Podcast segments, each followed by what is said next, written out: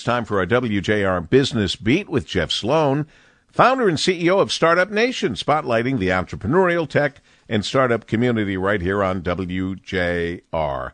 Good morning, Jeff. Good morning, Paul. We all know well that earning a consumer's trust and getting them to buy from you versus the plethora of other options available to them is not at all easy. In fact, when you earn them, you know it's hard earned. Well, now a new study from Intercom makes clear that not only are they hard to earn, they're becoming more demanding about what it takes to retain them. In fact, they now want to feel valued if you intend to keep your customers. The Intercom study shows that, in fact, 64% of consumers they polled would leave a business with just one bad interaction where they are made to feel not valued.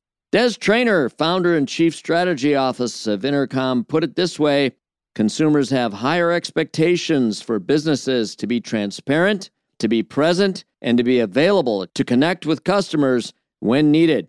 How you talk to customers, where you talk to them, and what you say impacts whether or not they will continue to give you their business.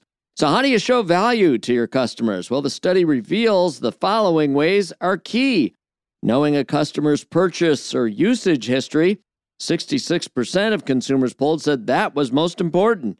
Providing VIP treatment, 52%.